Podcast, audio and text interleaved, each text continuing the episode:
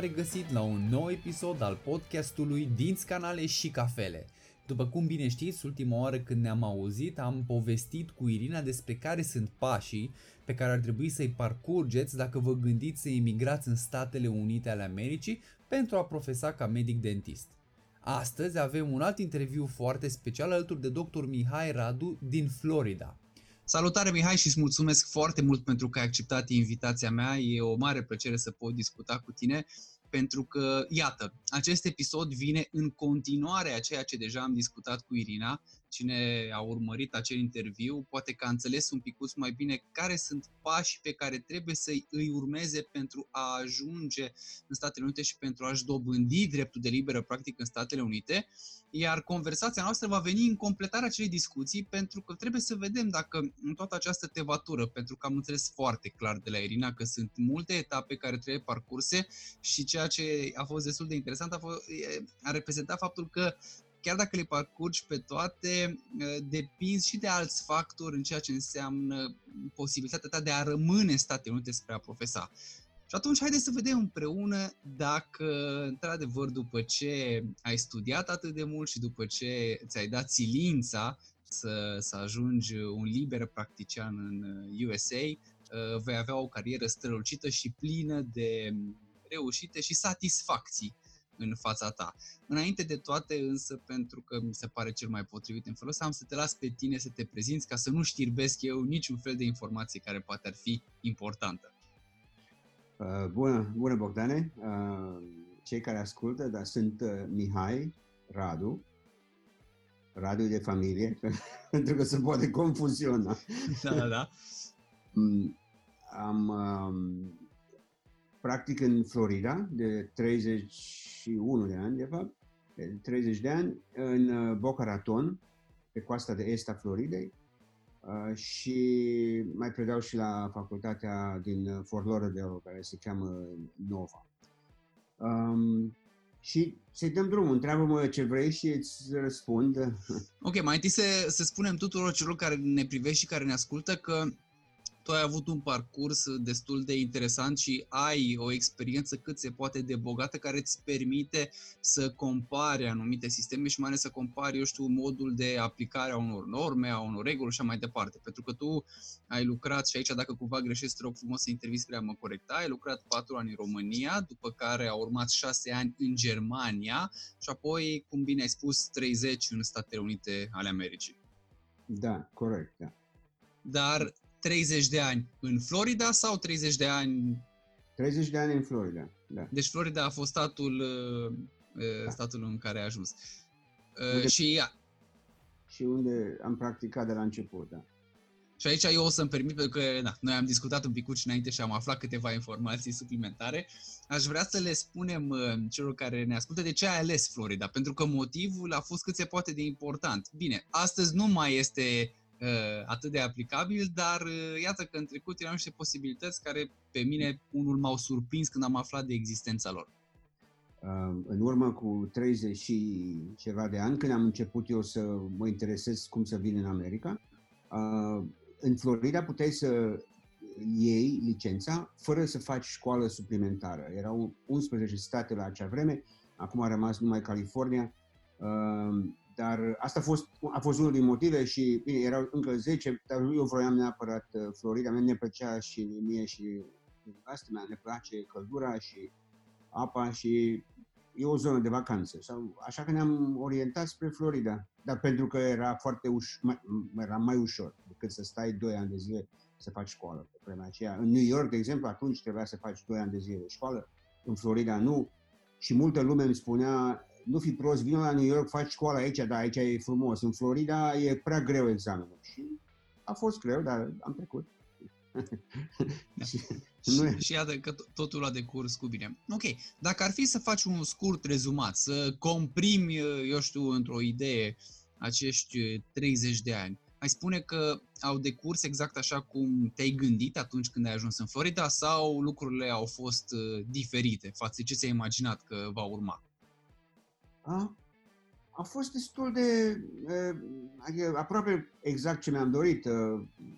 Poate deci am, a trebuit să lucrez întâi pentru cineva, pentru un, un, un lanț de cabinete, după care am, mi-am deschis cabinetul meu după 2 ani și jumătate de, de lucru pentru acea companie și de atunci am făcut practic cam ce am vrut.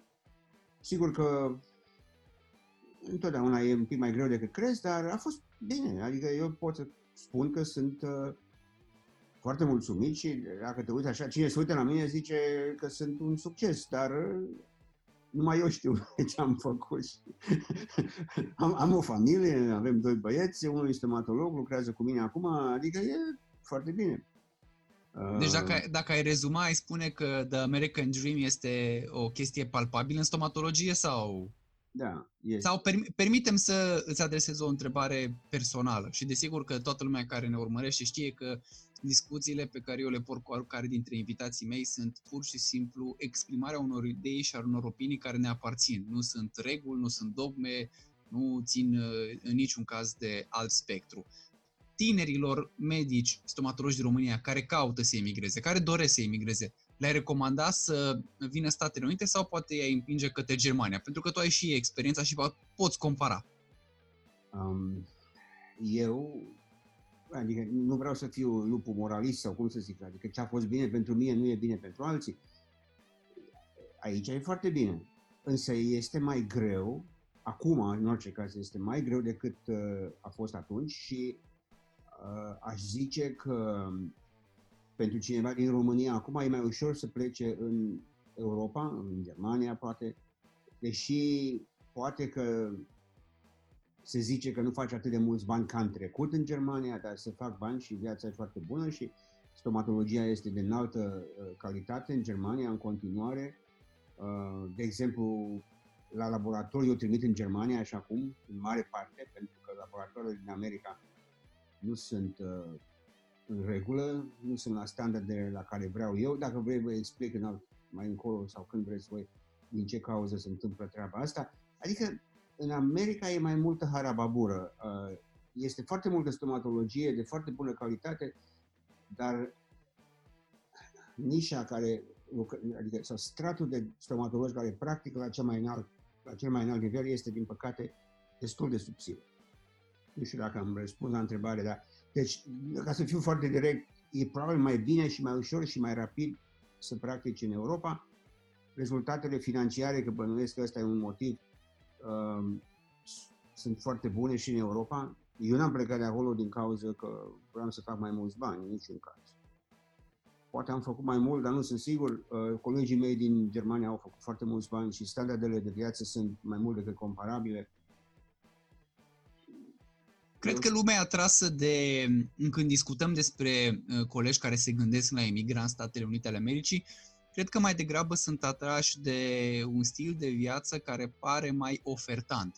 Și nu mă refer aici la uh, profesie, mă refer aici la tot ce îți rezervă. Cred că așa este văzut. Statele Unite continuare sunt văzute ca un, uh, eu știu, un loc unde ai o mai mare libertate. Acum, fiecare are o proprie înțelegere asupra ceea ce înseamnă libertate sigur, cum am zis, mie, mie, mie, eu, eu personal uh, sunt în asentiment cu tine și probabil că cu, dacă mai întreba, sau nu știu, dacă aș putea da timpul înapoi, zic să mă întrebe acum 8 ani, Bogdan, unde ai vrea să mergi, și eu mai degrabă m-aș orienta către Europa, pentru că mi se pare mult mai accesibil și vizitând atât Statele Unite cât și vizitând diferite țări din Europa, nu am observat uh, atât, o mare diferență, dar pe de altă parte nici nu am locuit în acele zone ca să pot să am o... Ca turist e frumos peste tot.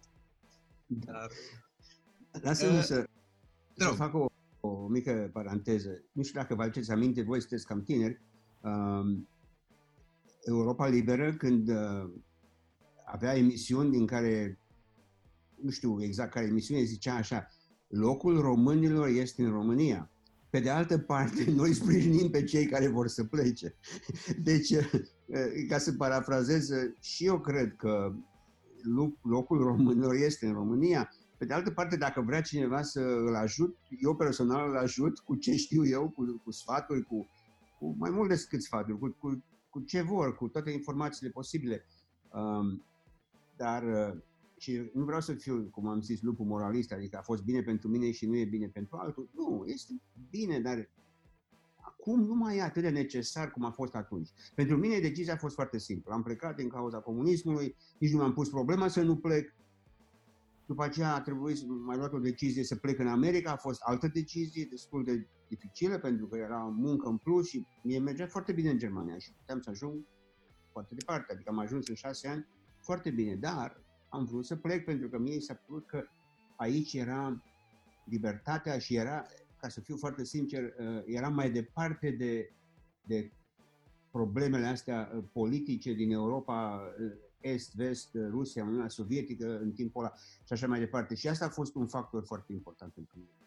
Uh, Dumnezeu știe ce se va întâmpla până la urmă. Uh, câteodată multă lume zice bine că ai plecat și câteodată lumea zice Oi, poate că era mai bine în Europa, era mai aproape de totul. Asta este, că noi ne facem concediile în Europa, și în România în fiecare an aproape.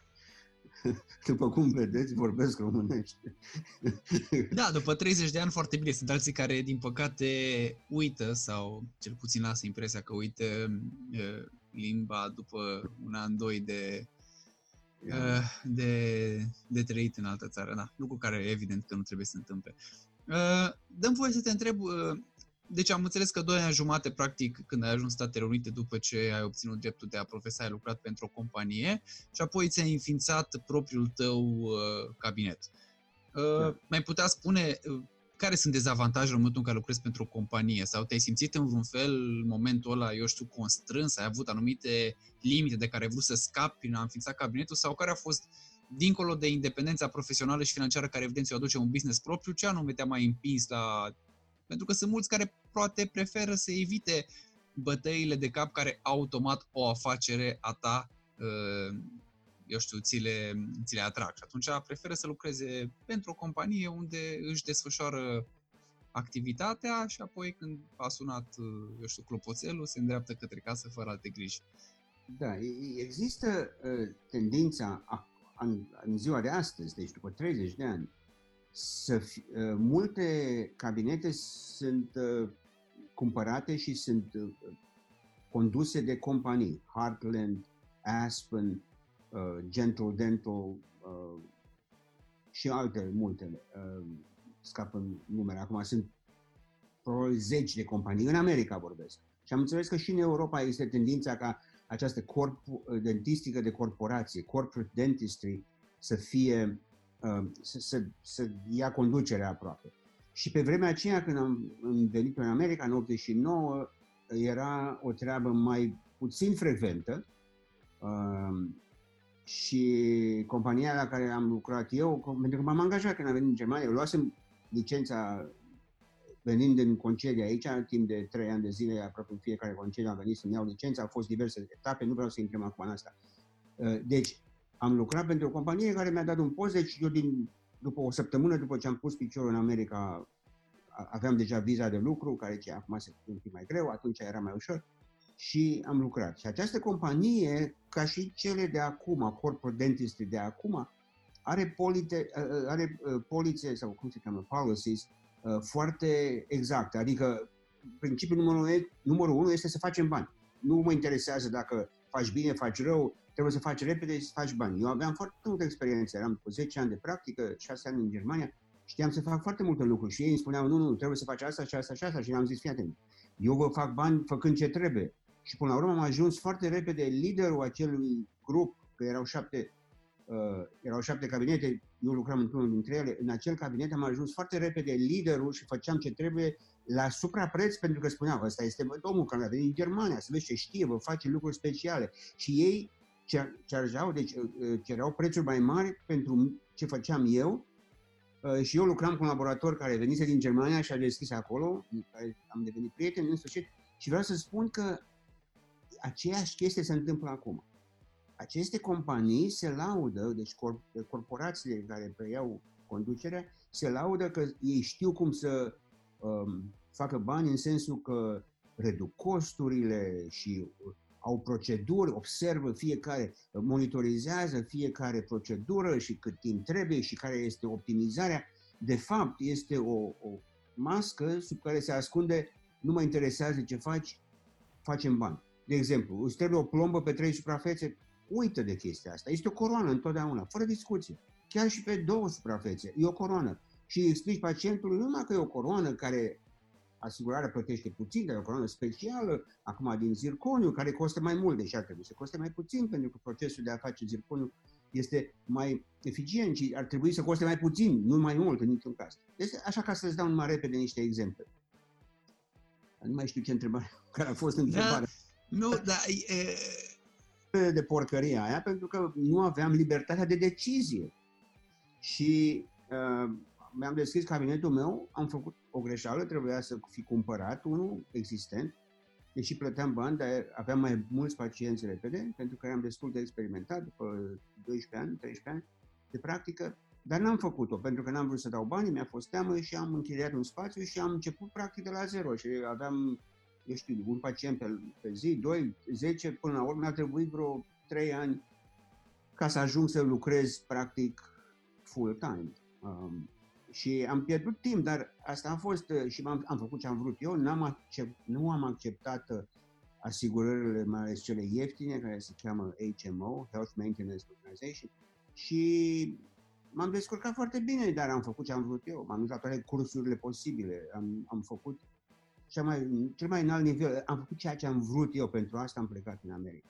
Să nu lucrez, să nu fiu la cheremul unor case de asigurări care îmi dictează mie ce să fac și ce să nu fac și cât mă plătește. Și eu am cerut niște sume mai mari, mult mai mari decât ceream dincolo, da, și pentru că știam ce fac, lumea venea și respecta și a fost foarte bine. Dar a, fost, a fost foarte greu, adică a mers foarte încet. Și noroc că nevastă mea lucra și a lucrat tot timpul, era profesoară și ne-a susținut. Primul an, de exemplu, am trăit din salariul ei, pot să spun. Da, da mă rog. e, e, foarte, e foarte, și foarte bine punctat și aici îmi doresc să intervin și eu cu o opinie tocmai ca să întăresc spusele tale. Uh, într-adevăr, există o tendință tot mai prezentă în piață, care progresiv se face simțită chiar și în România, această stomatologie corporatistă, unde avem lanțuri de clinici dentare, care au evident onorarii mult mai mici comparativ cu onorarele care poate le am eu, le ai tu sau le are oricare alt pasionat de meserie, întrucât, așa cum bine ai spus, ei optimizează procedurile. Însă, cât se poate de adevărat, sub această optimizare se ascultă alte interese. Pentru că dacă un lucru mi-a fost clar în acești... Eu practic evident de mult mai puțin timp decât practici tu, am 10 ani de practică, iar în acești 10 ani ceea ce am observat este că un lucru de calitate, unul la mână e întotdeauna variabil, nu, nu pot să șablonez o anumită manoperă, nu pot să am pretenția ca ea să fie identică de fiecare dată. Există plusuri, minusuri, câteodată câștigi mai mult, câteodată pierzi un pic și așa mai departe.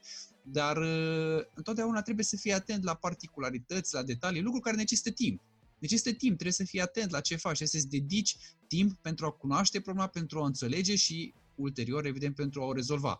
Ori dacă tu ești încadrat în anumite rigori, mai ales de profitabilitate sau de rentabilitate, cum vrei să le numești, într-adevăr, orice leziune care o să extinsă se transformă într-o coloană pentru că, logic, e procedura mai rapidă, mai eficientă și mai profitabilă. Deci, da, e foarte adevărat că asta se întâmplă și tot la fel de adevărat este că cred că și aici în România majoritatea care își deschid un cabinet nu o fac neapărat pentru că se gândesc că se vor îmbogăți peste noapte, pentru că s-au convins, cred, majoritatea că nu este așa, ci o fac pentru că își doresc această independență de a lua decizii care poate să le satisfacă mai degrabă, uh, zic eu așa, ambițiile profesionale. Eu îmi doresc să fac un lucru bun, îmi doresc să am aparatul îmi doresc să am instrumentul îmi doresc să am protocolul ăsta și atunci, iată, uh, eu fac uh, aceste lucruri.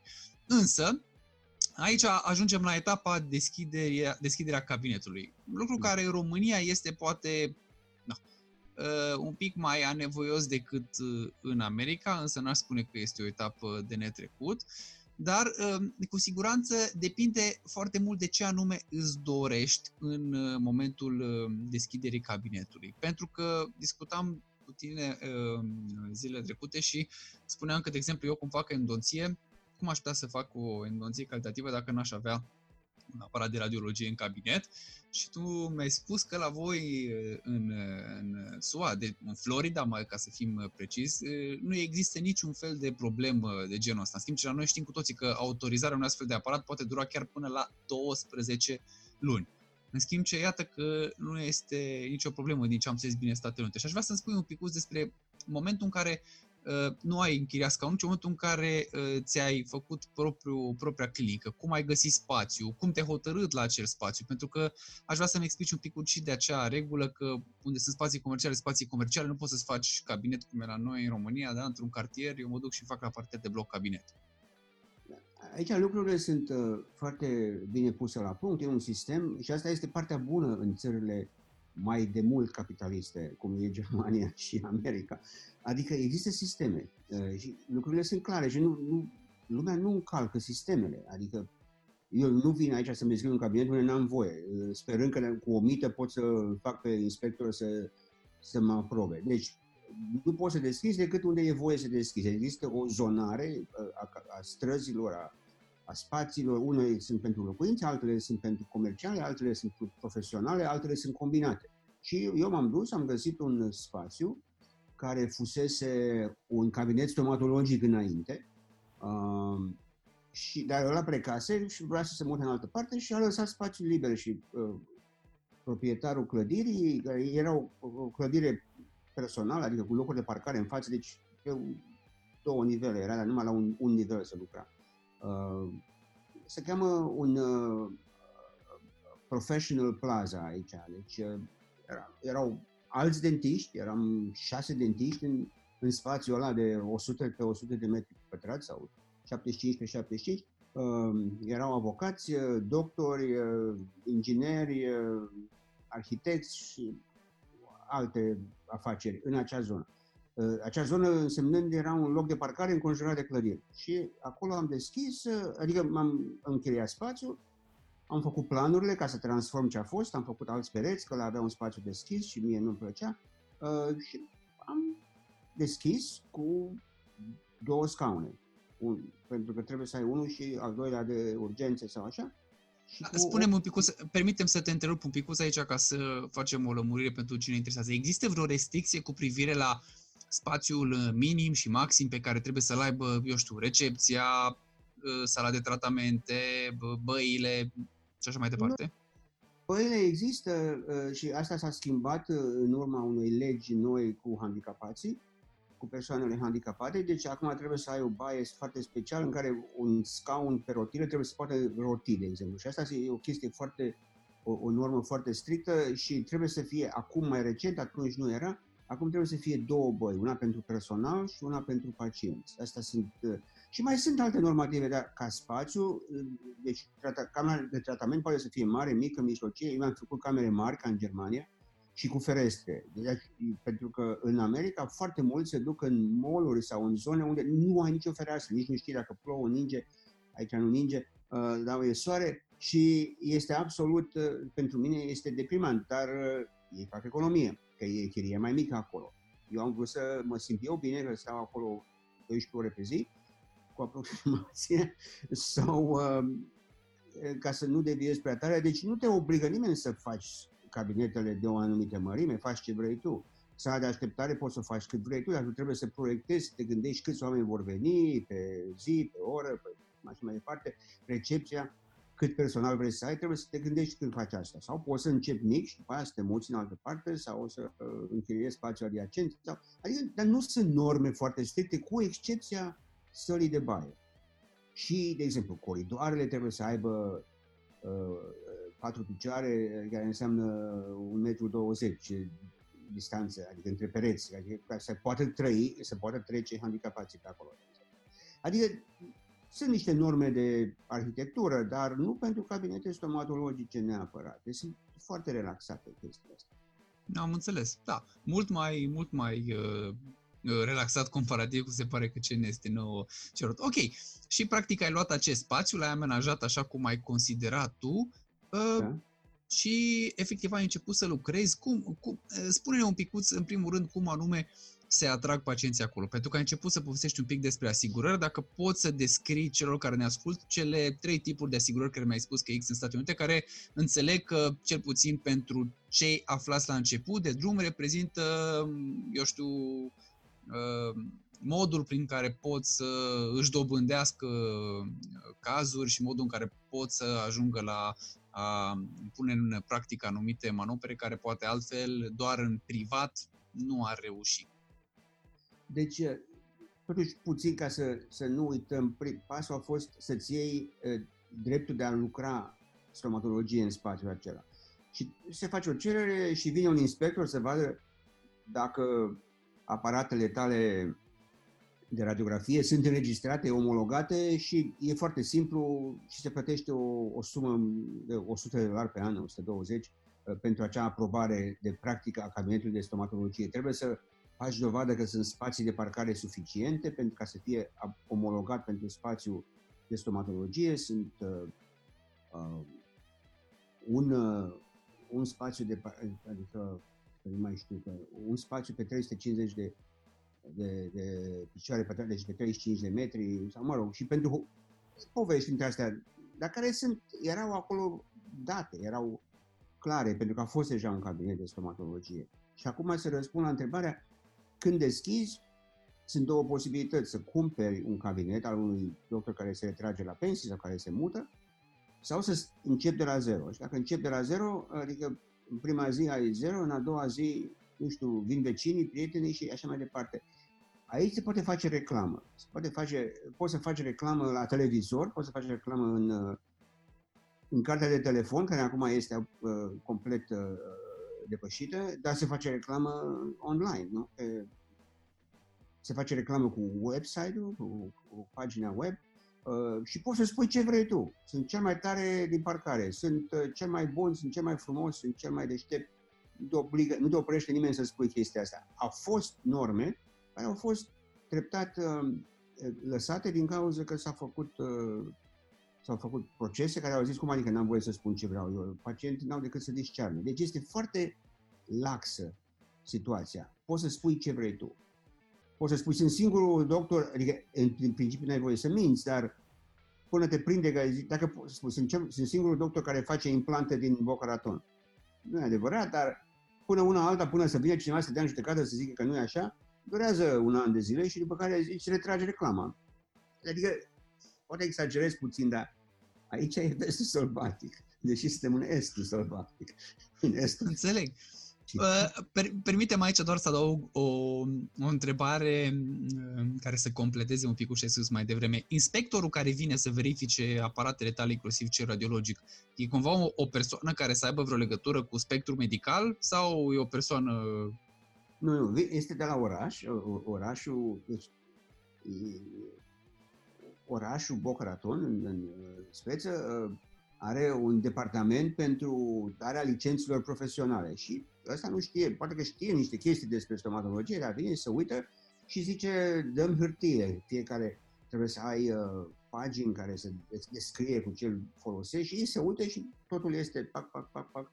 Nu poți să-l mituiești, bineînțeles, uh, Uh, și nici nu cere mită, treaba e foarte simplă. Deci nu asta, asta nu e nicio problemă. Problema este să ai dreptul de reședință în America, dreptul de lucru, să ai dreptul de practică a stomatologiei și numărul trei este să obții pacienți. Bineînțeles că la urmă trebuie să știi ce faci, dar asta presupune că e poate mai ușor, deși după mine nu e foarte ușor. Cel mai greu este să știi ce faci, dar lumea se, se concentrează foarte tare pe cum să obținem pacienți. Și e o luptă efectivă. Noi avem aici enorm de mare concurență. Uh, suntem un oraș de 250 de mii de oameni, avem, la un moment dat erau 500 și ceva de, de dentiști, acum probabil că sunt 1500, adică nici nu știu. Uh, mai ales de când este școala asta la care predau și eu de 20 de ani, uh, care este la 20 de kilometri de noi, uh, toată lumea vrea să fie pe aici și să și Florida e foarte bună, din cauza asta toată lumea vrea să vină în Florida. Deci unul se retrage din New York și vrea să vină în Florida. Ca să fac o paranteză, nu poate lucra în Florida decât dacă își ia licența de Florida.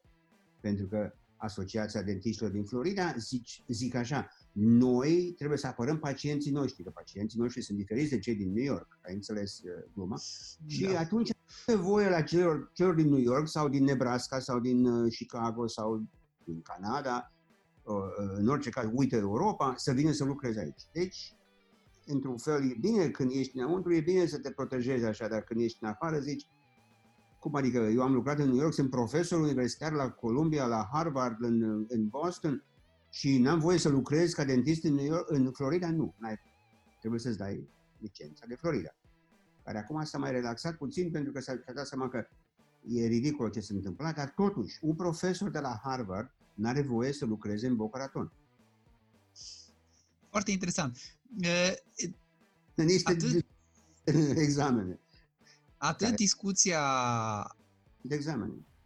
Atât discuția asta, cât și discuția cu privire la modul în care poți să-ți faci reclamă, mă face pe mine să înțeleg destul de clar că în Statele Unite societatea este oarecum uh, organizat uh, diferit față de ceea ce trăim în Europa. Pentru că acum în Europa, să zic așa, ori de câte ori te gândești să, să faci ceva. Și acum hai să luăm exemplu acesta al reclamelor în stomatologie, pentru că sunt ușor de înțeles pentru cei care ne ascultă. Sigur că da, dincolo de, să zic așa, conflictul moral și etic care poate exista dacă tu vei spune că eu pun cel mai bun implant din uh, Cluj sau eu fac cel mai bun tratament otic din România, da?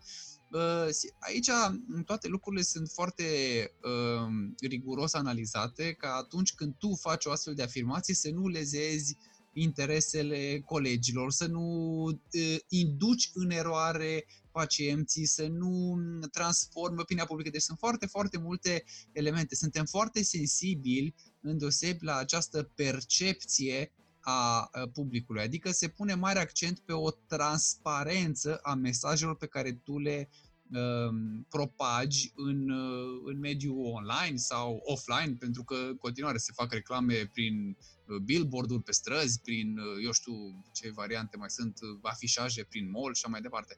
Și atunci, iată că asta e o mare diferență, pentru că noi aici nu avem atât de multe pârghii. Sigur că poți să-ți faci reclamă și în România, adică sunt mulți care își fac, dar mi se pare că e mult mai facil, adică chiar și pentru cei mici din state, probabil că dacă au venituri, își închiriază, eu știu, un billboard în centru și spun eu sunt cel mai bun dentist din Florida da, acum vreau să fiu bine înțeles. Eu am, am exagerat puțin, adică teoretic nu ai voie și sunt reguli de etică în cadrul Asociației Dentiștilor din Florida care spun că n-ai voie să faci reclamă neetică și așa mai departe. Însă, dacă ți arăt ce să spune aici, este criminal, adică dar n-are, adică, dar n-are nicio importanță. Să vezi ce ce afirmații fac, uh, ce sunt um, om cu experiență de, uh, cabinetul nostru are experiență de 150 de ani, pentru că are 5 angajați temporari, care sunt, unii sunt de 75 și au lucrat de 5 de ani. Adică, îți dau un exemplu rapid așa. Adică niște chestii care e clar că nu sunt adevărate.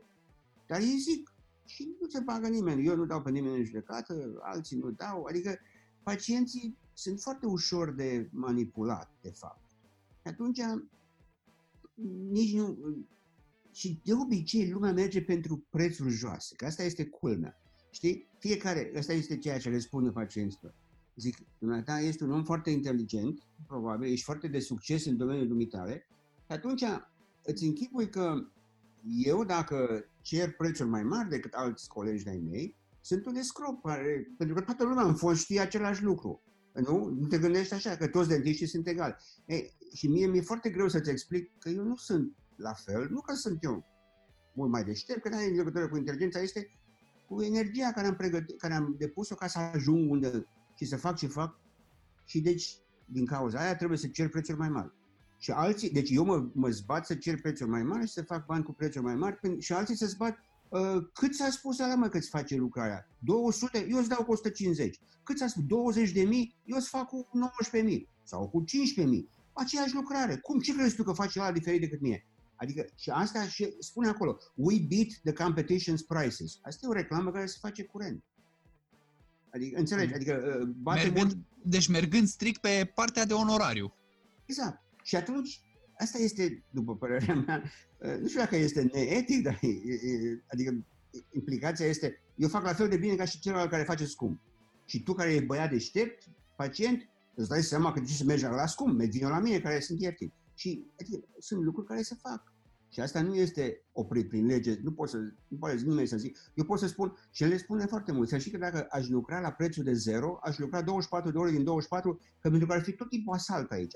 Deci, ca să eu îmi dozez prin prețuri cât de mult vreau să lucrez. Dacă vreau să lucrez o oră pe săptămână, fac un anumit preț. Dacă vreau să lucrez 40 de ore, fac alt preț. Gândiți-vă, logic. Și ei se uită la mine și bă, da, ce dur ești și nu știu ce. Zic, probabil că am un motiv să fiu așa. Adică, nu știu, deviem, că nu e ce mai întrebat, dar, dar vreau vrut să explic pentru că mi se pare, lumea trebuie să înțeleagă și pentru că asta se aplică și în România lucrurile astea. Categoric, categoric. Da, și ok. Ceva și n-am răspuns. Uh, câte da, merg, mergând, uh, făcusem paralel asta cu inspectorul ca să fie foarte clar diferențiat de ceea ce se întâmplă în România când știm că în urma, sau în cadrul procedurii de avizare a unui aparat de radiologie trebuie să ai vizita a două organe competente, respectiv Vigena Radiațiilor care ține de DSP-ul județului din care faci parte și CNCAN-ul care este un corp de verificare complet separat de DSP și de alte instituții. Deci tu pentru a obține dreptul de a folosi un aparat care în teorie este avizat, este pregătit, uh, pentru că nu l-ai manufacturat tu, dar l-ai cumpărat de la cineva, el este verificat și uh, răzverificat și de asemenea amplasarea lui și ecranarea pe care trebuie să o ofer pacienților este verificată de două instituții într-un mod consecutiv, deși este evident pentru toată lumea că un singur control este mai mult decât suficient. Uh, mai ales în contextul în care poate ți-am plasat aparatul într-o clădire care îți aparține. Deci nu ai vecini, nu ai uh, Singurele persoane care le poți pune în pericol sunt uh, angajații tăi care evident nu dorești să-i pui în pericol și propria persoană care, logic, că nu vrei să te expui unui risc pentru că... Na, e, în fine. Dar am vrut să subliniez aspectul ăsta. În România este, cum îmi place mie să glumesc, e mai catolică decât papa. Și papa este în Germania în cazul ăsta. Deci Germania e foarte strictă nu e voie să faci radiografii decât într-o cameră specială de radiografie în care să muți pacientul, dacă îi faci endo, te duci cu acul cu el acolo și îl pui în canal, în cele trei canale, patru canale, în camera de radiologie și acolo e ecranat și lumea iese afară, de zici că este cine știe ce ciumă acolo uh, și acolo se fac radiografii. La voi însă este mult. În România, scuze-mă că zic la voi, că e și la mine acasă, că sunt români, uh, în România e și mai rău. Adică și acolo toți vecinii au dreptul la veto. Nu, nu e voie pentru că eu am 80 de ani și ar putea să mor de cancer la creier. Îți dai seama de aberația. Dar așa se pune problema în România, din păcate. Și nu avem ce da. Face. Bun, haideți să vedem, să mergem înainte. Deci atunci am stabilit cum anume se poate obține spațiu și iată că nu există reglementări, am stabilit și ceea ce înseamnă dotarea lui și am observat că lucrurile sunt mai laxe. Povestește-mi un picuț pentru că început să-i să spui și am apucat și eu să te întreb, dar am revenit apoi la, la avizări. Cum este cu aceste sisteme de asigurări care ți asigură ție uh, pacienții în primele faze ale practicii? În uh, Statele Unite uh, există trei forme de, de, de a fi compensat de către pacienți. Numărul unu este privat. Deci nu ai nicio asigurare, nu accepti nicio asigurare sau acceptă asigurarea, dar numai să le, de, să le plătească pacienților cât vrea să plătească. Și atunci tu spui, tariful meu este um, pentru o coroană 800 de dolari, să zicem. Sau poți să zici 3500 plus laboratorul. Cum știu oameni care fac chestia asta. Deci, poți să spui ce vrei tu. Tu poți să ceri 30 de milioane pe o coroană atunci. Dacă e cineva care să-ți plătească, bravo ție. Uh, deci, asta este o formă de, de, de, de a obține banii. Deci, ești complet privat. Ăsta este tariful meu.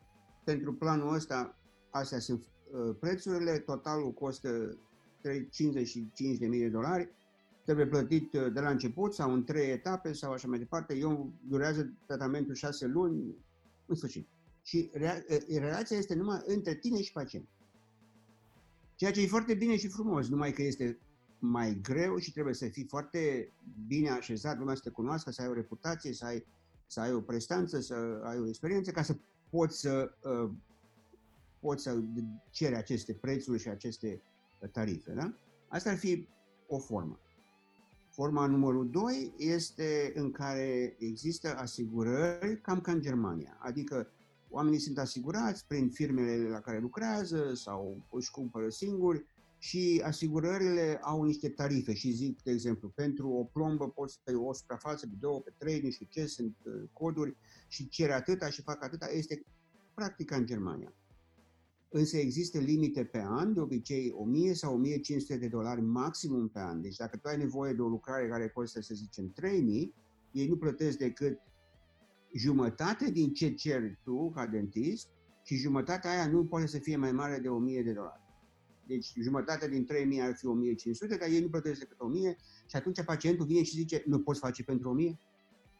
Și tu zici, nu pot pentru că e 3000. A, atunci mă duc la altul. Și sunt unii care le coboare, e ilegal să faci asta, dar se face. Și atunci îi ajunge un fel de, de târguială dintre asta, trebuie să cere la asigurare, să vadă că plătește și zice, făm ceva numai de 1000, că numai de 1000 s-a aprobat. Păi, ceea ce îți trebuie ție este de 3000, nu de 1000, să zicem. Adică îți dau niște sume dar e ceva totuși, ăia plătesc. Și atunci pacientul poate să zică, ok, am înțeles că îți plătesc o diferență. Sau dentistul zice, îți dau un rabat și plătești mai puțin. Și asta depinde cât te stăpânești pe situație și cât de mult ai nevoie de fiecare um, corp cald în scaun, care este o expresie americană, warm body in the chair. Um, nu știu dacă în România se folosește. nu. warm body. You need any warm body in the chair. adică oricine, să vină încoace, nu contează că nu are bani, îl tratez. Deci asta a fost a doua formă. Și a treia formă uh, este aceea în care tu te obligi să tratezi pacienții care vin de la o anumită companie. Să zicem, IBM, Boca Raton, are 20.000 de angajați, acum au plecat toți, nu mai niciunul, dar erau 20.000 aici la un moment dat. Și cineva s-a dus la IBM și a zis uh, șefului de personal de acolo, a zis, auzi, mai plătiți uh, asigurările alea, că le plăteau ei, dați-mi mie toți banii și eu vă fac reducere și vă asigur că toți clienții, toți angajații voștri sunt, se pot duce la dentiști și îi costă aproape nimic. De exemplu, o plombă costă 0, o coroană costă 200 de dolari pe pacient, um, un detartraj costă 5 dolari vorbesc serios. Și atunci, ce face dentistul, din ce cauză se, se bagă să facă asemenea deal cu acești misiți, practic, care sunt uh, intermediari? Se bagă pentru că misitul se duce la un cabinet stomatologic sau la mai multe și le spune, fii atent, eu îți aloc ție 10.000 de pacienți. 10.000 de pacienți. 10.000 de pacienți. Cine n-ar vrea să aibă 10.000 de pacienți? Nu numai asta. Eu îți dau ție în fiecare lună un dolar pe cap de pacient. Deci îți dau 10.000 de dolari pe lună. Îți vin bani în fiecare lună în cont, 10.000.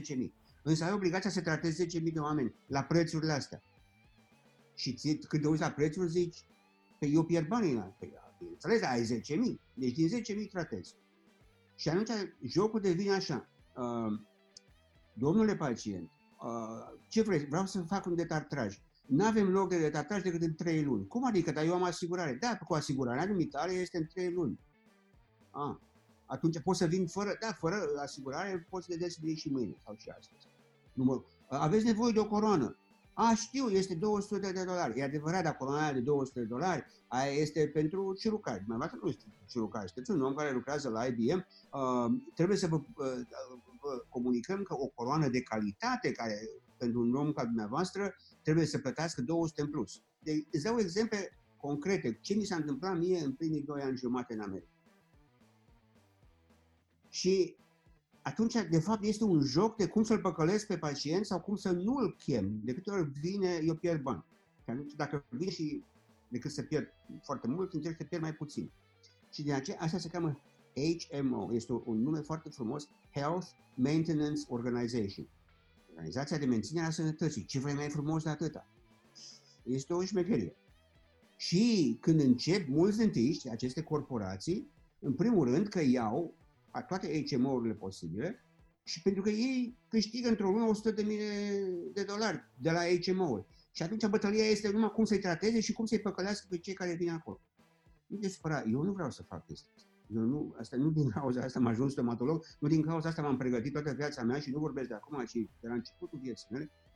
Eu vreau să fac ceva ca lumea, eu vreau să să, în primul rând vreau să mă respect pe mine, vreau, vreau să respect pacientul, nu vreau să-l păcălesc, să-l mint.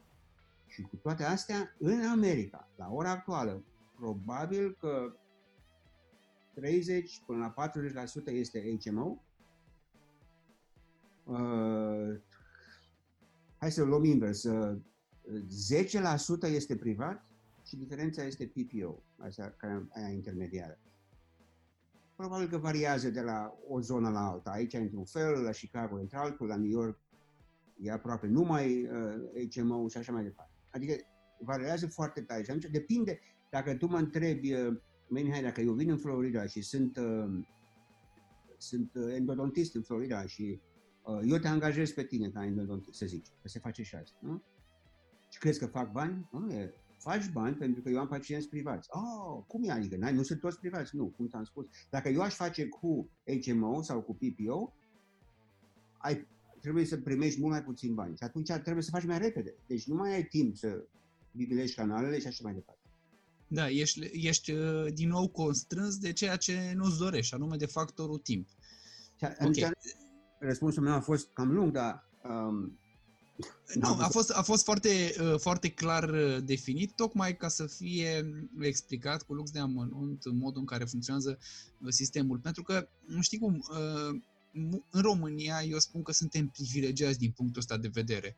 Și anume, faptul că noi suntem într-un mediu pur privat, și anume, Așa. avem această posibilitate de a stabili onorarul pe care îl dorim, dar pe de altă parte există un oarecare echilibru. Evident că și aici sunt medii stomatologi care pretind că fac anumite manopere cu prețuri foarte joase, dar de fapt nu le fac în, în ideea în care un tratament endodontic poate să coste și, nu știu, 100 de lei, dar întrebarea este dacă la 100 de lei este într-adevăr un tratament onotic sau este doar o prefecătorie spre a încasa un onorariu. Pentru că despre asta discutăm. O manoperă medicală executată corect sau o manoperă medicală aparent executată.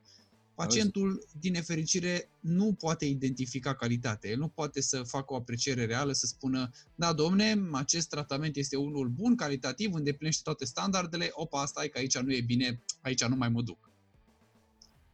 Auzi, Bogdane, vreau să, pentru că ești endodontist, n-am discutat treaba asta înainte, dar discutăm acum, dacă, dacă Sigur, vrei. sigur.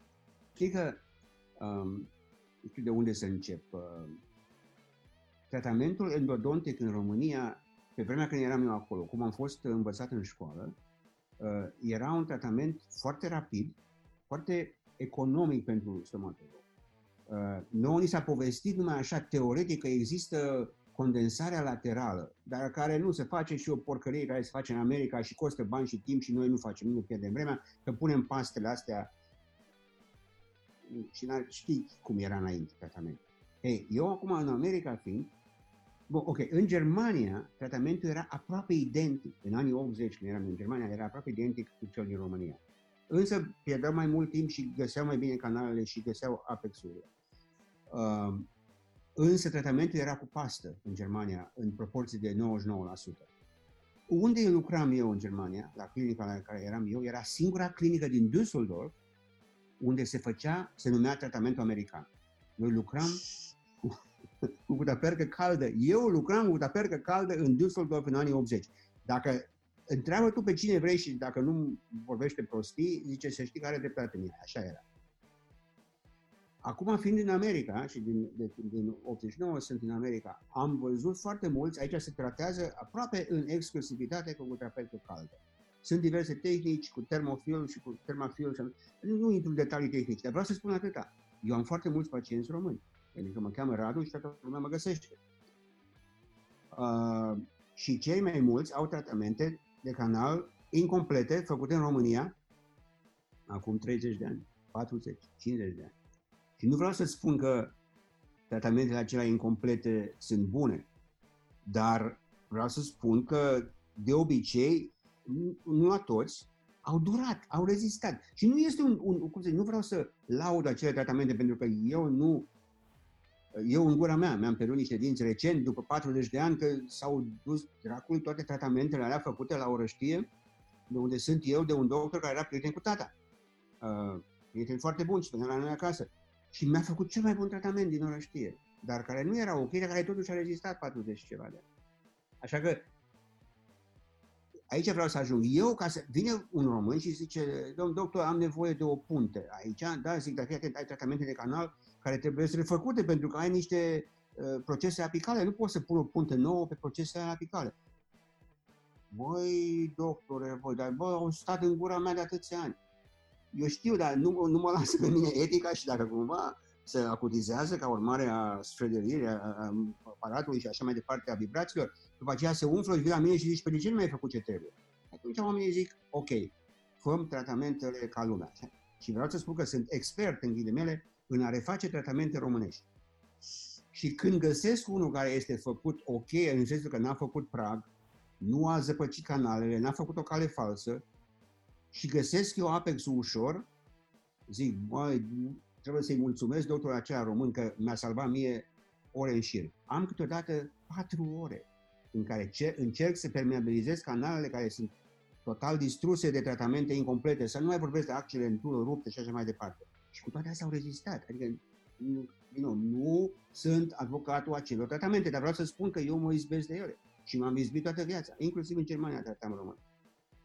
Ideea este că este foarte greu să faci un tratament de canal ca lumea. E foarte greu. Îți trebuie timp. Da, corect. Și atunci trebuie să se ceară bani în plus. Și dacă în România pacientul vine și zice Păi mai prietenul tău de, de, de alături face cu 100 de lei tratamentul de canal. Zic, și cât timp folosește ăla? Păi nu știu, păi spune ție, folosește 20 de minute și aia include și anestezia.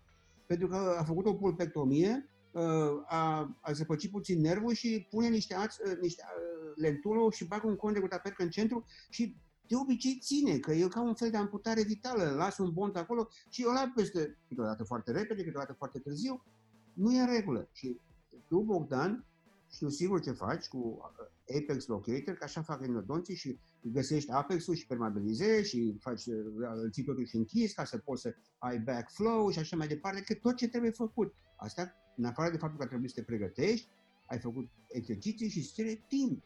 Și atunci tu poți să ceri 1000 de lei pe tratament de canal, să uită la tine și zice, ești nebun, păi îmi fac 10 dinți de banii aia. Nu e în regulă. Și atunci voi aveți, dar însă voi aveți dreptul să faceți ce vreți voi. Și nu, azi că aici am să ajung, să nu vă doriți să aveți asigurări. Atunci vă limitează. Deci eu sunt cel care vreau să vă spun, dentiștilor din România, bucurați-vă că nu aveți asigurări. Și atunci concurența este numai televizor, un, un televizor nou, o mașină nouă, pentru că astea sunt lucruri pe care oamenii și le cumpără înainte de a se duce la un stomatolog de calitate. Ai înțeles ce am zis? Corect. Uh, aș mai vrea aici să mai, uh, te rog frumos să dezvolți un pic și ce înseamnă asigurările PPO comparativ cu HMO. Pentru că am vorbit despre HMO, despre privat, dar despre PPO nu am intrat așa de mult în detaliu. Uh, cum nu, diferă ele? Cel de la mijloc, că am zis că e privat da. și după cea care uh, limitează prețurile și limitează cât plătește pe an, se cheamă PPO. Care exact. Înseamnă... Deci asta să înțeleagă lumea, că practic acea uh, asigurare care te limitează la, nu știu, la 1500 de euro, de exemplu, cum ai spus tu, acela este PPO-ul. Și celelalte HMO-urile sunt cele care practic îți dau o anumită sume per pacient, dar îți induc niște prețuri foarte, foarte joase pentru manopere. Exact, și uh, prețurile joase sunt cele pe care pacientul le plătește. Alea sunt co-payment-urile, deci coparticiparea. Ție îți dă societatea de HMO o sumă fixă pe lună, indiferent câți pacienți vezi tu din cei 10.000, să zicem, alocați.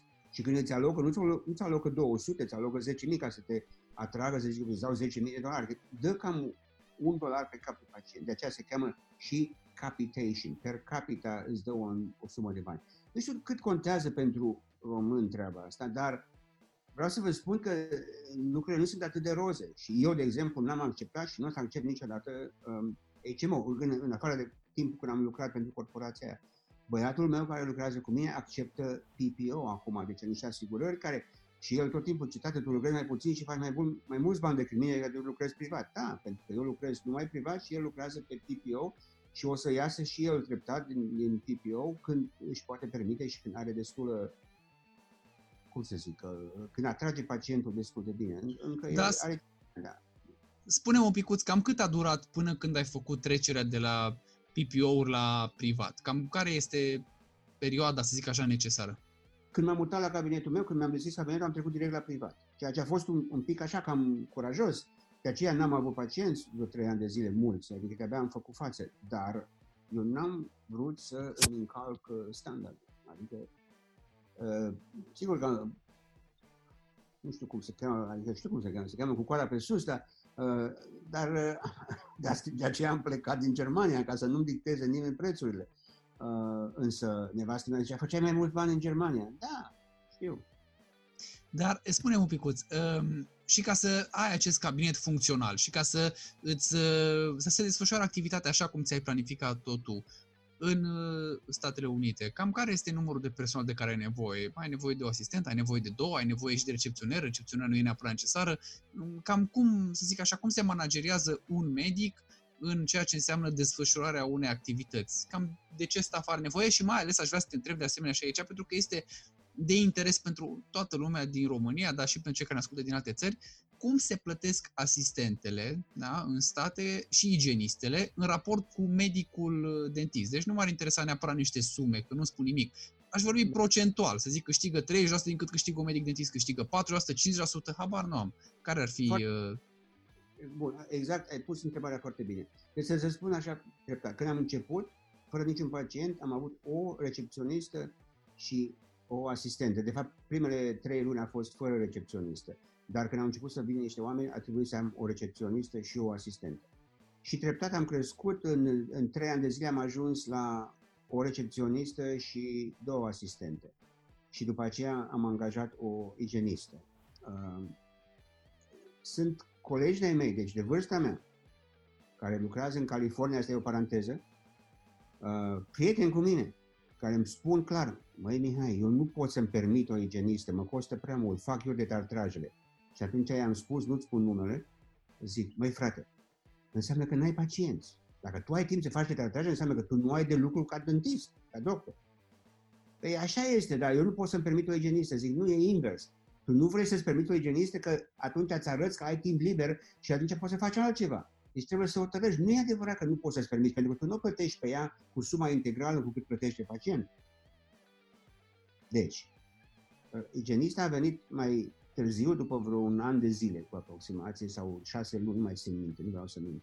Acum avem două recepționiste, deci un cabinet cu șase uh, scaune, de șase uh, camere de lucru, avem două recepționiste, avem două igieniste și avem trei asistente. Când zic avem, vorbesc la plural, este băiatul meu și cu mine.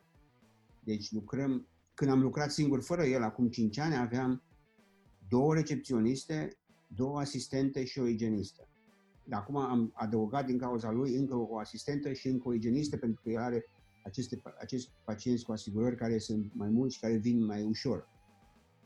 Uh, cât există reguli de, de pentru că nu te învață în școală și cu, sunt convins că nici în România nu, nu este așa ceva predat în școală, dar eu am făcut cursuri, multe cursuri, de curs de ani, de la oameni de calitate și nu știu dacă știi de Penke Institute, dacă, dacă știi cine este Penke Institute, este așa un fel de uh, institut de, de pregătire post-universitară privată, te duci și plătești o groază de bani și te învață de la cum să preiei pacientul, cum să-i faci un examen, cum să-i faci, uh, cum să te descurci cu uh, ocluzia, cu uh, problemele de tempo, uh, articulație temporomandibulară, cum să faci business-ul și așa mai departe. Deci Penke Institute este unul din cele mai recunoscute, mai sunt și altele. Um, Frank Spear, dacă ai auzit de el. Da, da, da.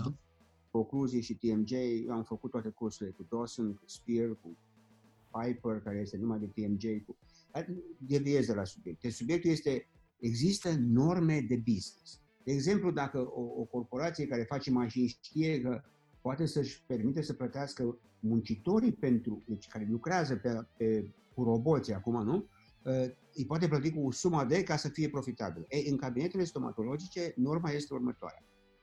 Și există bugete. Dacă vrei, îți trimit uh, un buget din ăsta ca să vezi și pui cifrele tale care le vrei. Adică nu știu dacă vrei să te încadrezi, poți să te încadrezi, îți dau cifrele, le știu pe de rost pentru că eu țin cursuri și despre chestia asta. Deci, personalul, cel mai mare cost a unui cabinet este costul de personal, care trebuie să fie în jur de 20%.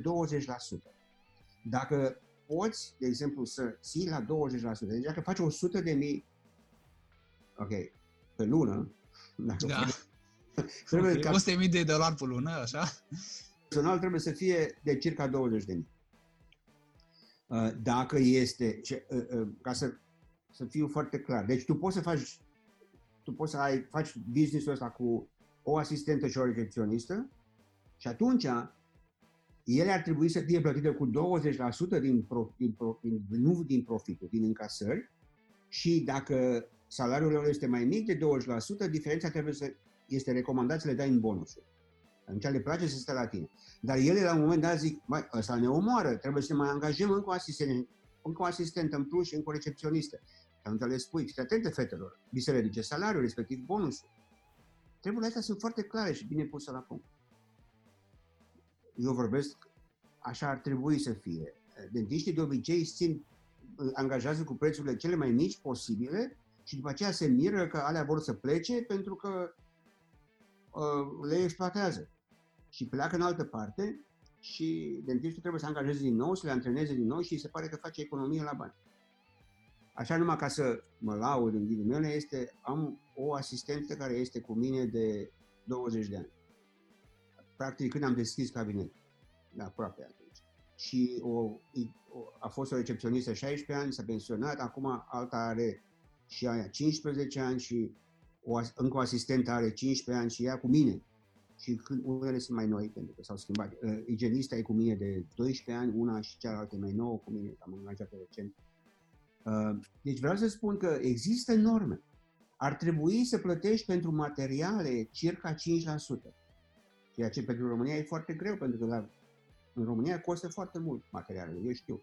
Și de câte ori mă întreabă lumea cum e posibil, zic pentru că voi faceți mai mulți bani decât noi. Bineînțeles că nu. Dar vreau să zic că asta e gluma. Uh, însă știu colegi de mei din România care nu angajează asistente. Pentru că nu vor să le plătească și pentru că, doamne iartă nu vor să știe nimeni ce fac ei cu banii care îi plătește pacientul. Dar atunci nu mi te plânge mie că nu mai poți, ești obosit, ești uh, cocoșat și vrei să te retragi la pensie.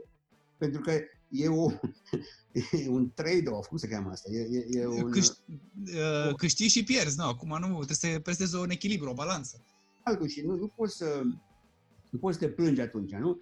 Uh, eu, de exemplu, dacă mai pune pe mine să sterilizez instrumentele și să, să curăț caunele și așa mai departe și să fac, uh, uh, cum se să fac termine, appointment programări. Aș nebuni, nu pot și nu e productiv. Atunci angajez oameni pentru chestia asta. E adevărat că pierd bani angajându-le.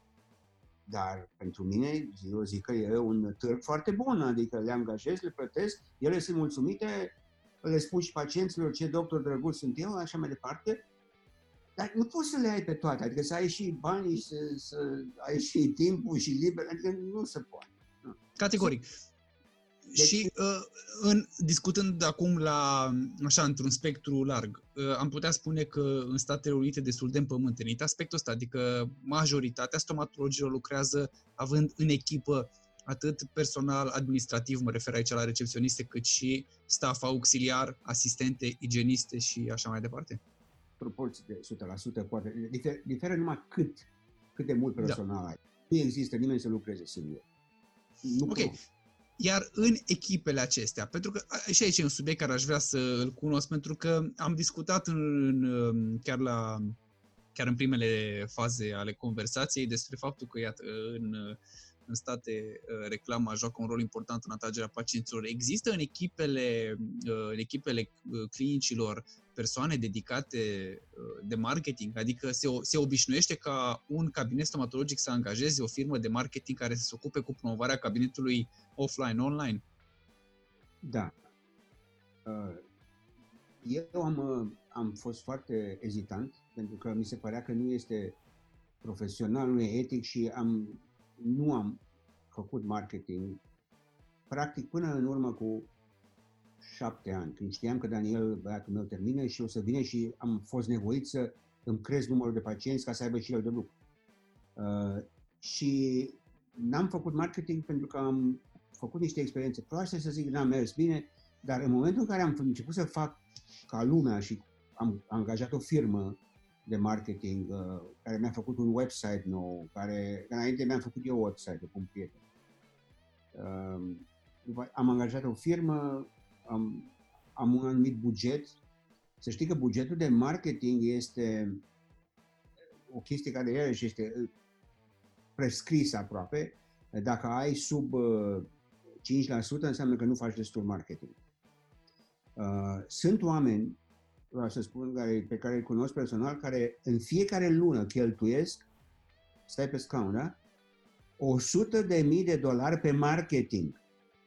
Acum, crezi că sunt nebuni? Crezi că nu.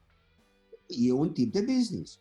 Au două sau trei cabinete care sunt ale lor, au 25 de angajați, au 10 doctori, eu știu, dau niște cifre rapide așa, și cheltuiesc 100 de mii pe lună pe marketing.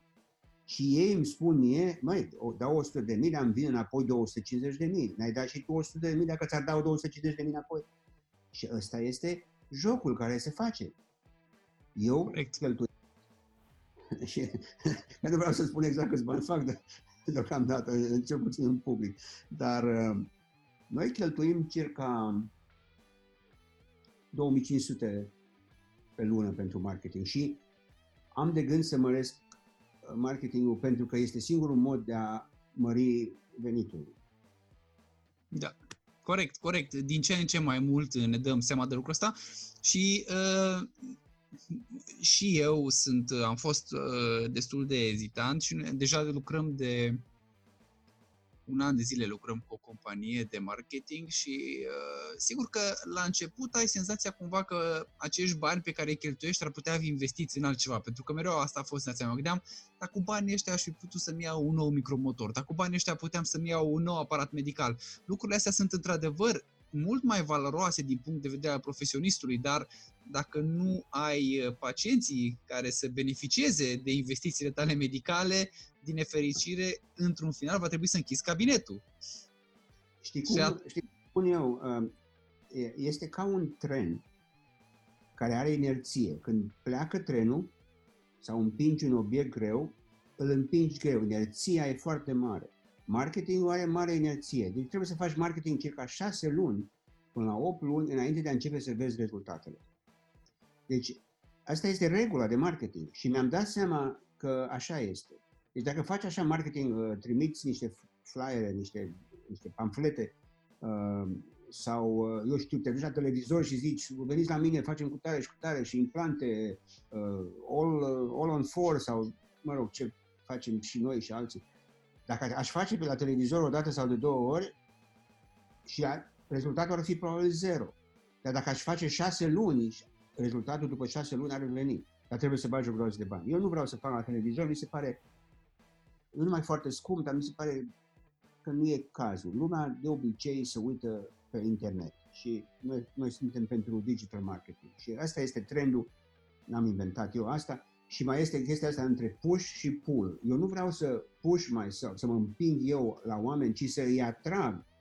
Și eu fac marketing spunându-le ce articole am mai scris, ce conferințe am mai ținut, că predau la facultate, că am fost la toate cursurile, nu știu care, fac poze, Daniel le pune pe Facebook și pe alte chestii și ăsta e marketing totuși, pentru că pacienții zic, wow, ăsta face ceva aici, e ceva de capul lui, decât să zic, sunt cel mai tare din parcare, veniți la mine și, apropo, e mai ieftin decât uh, vă închipuiți. Ăla e altfel de marketing. Eu nu vreau să fac treaba aia. Asta sunt eu. Ce să fac? Corect. Și aș vrea să mai, uh, să mai discutăm acum un pic așa despre parcursul profesional. Deci cabinetul merge, înființat, deja să zicem că sunt ceva ani, cum ai spus, uh, ai uh, deja în staff oameni care să te ajute. Vreau să înțeleg un pic și aș vrea să, ca și cei care ne privește și ne ascultă să înțeleagă care este rentabilitatea stomatologiei în Statele Unite și cum s-a modificat ea de-a lungul anilor se îndreaptă către o pantă descendentă, devine din ce în ce mai puțin rentabilă stomatologia sau s-a menținut în ultimii de 10 ani cu o rentabilitate identică sau devine mai rentabilă acum. Sigur că aici mă refer cu absolut tot ce ai spus tu, toate cheltuielile care existau în raport cu banii câștigați și evident, la sfârșit de lună ce a rămas ca fiind profit. Da, întrebarea e foarte bună. Um, să știi că asta este de fapt chintesența problemei. De fapt sunt două. cum te simți. Deci, părerea mea este că cel mai important lucru este cum te simți când faci ce faci. Dacă te simți bine, eu vreau să mă simt bine când fac ce fac, chiar dacă sunt mai puțin profitabil. Ăsta sunt eu, alții sunt profitul. Deci sunt două chestii, cum te simți și cât profit faci. Pentru mine, cum mă simt e foarte important. Și profitul, bineînțeles că, după cum ți-am spus, și sunt uh, topă de carte, adică nu vorbesc așa, am făcut cursuri și mai țin cursuri despre chestia asta. Deci contează foarte mult și să spun cum merge profitabilitatea. Uh, dacă ai cabinet privat, poți să și faci tot ce trebuie și îți urmărești toate cheltuielile, să plătești personalul nu mai mult de 20%, dar să fie cel puțin 20%, ca să fie totuși, uh, ca să se simte și ele bine, să, ai, să nu plătești chirie prea mare unde ești sau rata la, la, la clădire care o ai, dacă o ai cumpărată, cât plătești pe materiale, cât plătești pe laborator, este considerat să fie 10% aici, pe laborator, ceea ce e foarte puțin. Um, și așa mai departe. Sunt niște linii, linii. Dacă vreți să le trimit ca să le vezi care sunt line item. Excelent. Deci e foarte simplu și poți să-l faci public, adică nu, o, nu o să pun cifrele mele, o să pun niște cifre fictive. Da, oarecare. Nu, dacă ții socoteala asta și te gândești bine și faci și marketing și faci tot ce trebuie și îți dai ție un salariu echitabil, adică nu îți dai ție un salariu de uh, care nu te interesează, că toată lumea mănâncă lemne, dar tu o duci bine. Dacă faci tot ce trebuie după business, după principiile de business, profitabilitatea unui cabinet care face privat este în jur de 50%, ceea ce este fantastic. Aproape că nu există alt business care să fie 50%. Aproape că nu există. Nici IBM-ul, nici nimeni nu face așa ceva. Dacă faci asigurări, PPO, profitabilitatea scade la între 10 și 20%. Însă, ca să fiu foarte repede să merg peste asta, din ce cauză lumea acceptă? Pentru că e mai ușor. Ai, în loc să faci marketing, în loc să te gândești, în loc să te perfecționezi și să atragi oamenii pentru că ești bun și ești stăpân pe situație și rezolvi problemele, nu faci asta, scazi prețurile, practic, și o, o, profitul e mai mic, dar să știi că poate să fie mai mare profitul decât la 50%. Adică poți să faci profit de 50%. Da, adică tu... cifra, cifra să fie mai mare, nu neapărat rentabilitatea. Adică atunci s-ar putea să facă mai mulți bani cei care fac chestia asta, deși trebuie să lucreze mult mai tare. Da. Și la HMO profitabilitatea este de 1, 2, 5%. Și totuși lumea face. Pentru că, să spun din ce cauză, pentru că patronii care lucrează, deci proprietarii cabinetelor care lucrează cu HMO, angajează pe alții și plătesc prost și așa mai departe, se schimbă, tot timpul pleacă, că nu e bine, este uzură de personal fantastică și, de, și dentiști și angajați, dar ei își iau acea uh, sumă de, să zicem, 10.000 până la 100.000 pe lună sau cât este și nu interesează ce se întâmplă. Deci ei sunt numai profitorii că fac business-ul. De aceea, pe ei nu interesează că profitul 5%. Da, nu contează. Sau poate să fie și 0%. Totul se cheltuiește pe salariu. Dar ei și-au luat banii înainte. Ăla nu intră în, în calculul cât produce cabinetul. Da. Din păcate, uh, tendința este spre scăderea profitabilității pentru că, ok, hai să zic altfel, tendința este spre uh, corporate dentistry, dentistica de, dentistica de corporație, din care cauză cei care sunt proprietarii corporațiilor câștigă foarte bine. Însă cei care sunt angajați nu mai câștigă. Dar ei sunt atrași de faptul că, mai menționat la început, mulți stomatologi termină facultatea și nu vor să se ocupe de probleme de business și de ce și atunci merg pe un salariu fix, nu contează dacă lucrează sau nu, de obicei lucrează, lucrează foarte repede, lucrează sub standard, își urăsc zilele, dar măcar fac un ban. Și după care pleacă și sunt liber. Pe atunci poți să lucrezi la uh, McDonald's, uh, e cam aceeași chestie. Uh, da. Da. Acum, vezi că eu prezint lucrurile într-o anumită perspectivă și poate că altcineva care ne ascultă în America zice, stai mai că ăsta exagerează, nu e chiar așa. Eu spun ce cred eu. Da, nu, asta e foarte clar transpus că tot ceea ce se discută la aceste podcasturi reprezintă efectiv opiniile celor care sunt intervievați. Nu sunt, let, le, cum să zic eu, nu sunt litere de lege. Și am pus accentul cu fiecare ocazie pe, pe ideea asta, astfel încât să fie foarte clar înțeleasă. Pe ceea ce noi discutăm poate să reprezintă o sursă de informație, dar cu siguranță nu este singura sursă de informație și nu este obligatoriu să fie cea mai bună sursă de informație.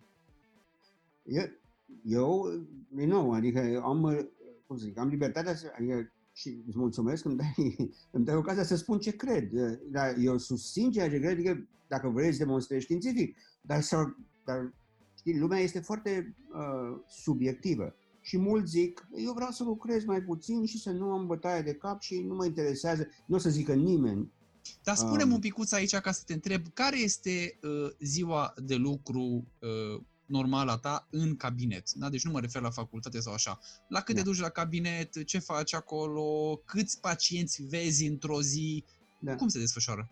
Da, uh, uite, îți răspund la asta și după aceea vreau să spun ceva la, la ce am mai referit înainte, ca să vezi Sigur dicotomia, știi?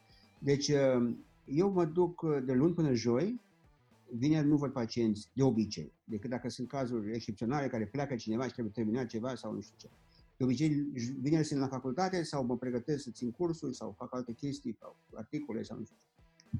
Dar de luni până joi lucrez de la 8 la 5 cu pauză de la 12 la 1. Și văd în cea mai bună zi este ziua în care văd doi pacienți, unul dimineața, unul după masă pentru că lucrez 4 ore pe unul și 4 ore pe altul. E cea mai productivă zi. Dar de obicei nu e așa. Uh, văd circa un pacient pe oră, adică nu există niciun, niciun, uh, nicio programare sub jumătate de oră. Dacă vii, dacă vii să scot firele sutură, e jumătate de oră. Poate că nu e bine, dar le dăm timp pentru că vrea să discute cu mine, vrea să-i spun bună ziua, la revedere, hai să vedem ce facem. Adică jumătate de oră e minimul care le dăm. Uh, Detartrajul durează o oră și e cu intimista fiecare, totdeauna dăm o oră. Alte cabinete dau jumate de oră sau 40 de minute, nu știu cum se descurcă. Uh, dar ca să-ți răspund la întrebare, de obicei, de exemplu, pentru o coroană, ca să prepar o coroană, dăm o oră jumătate programare.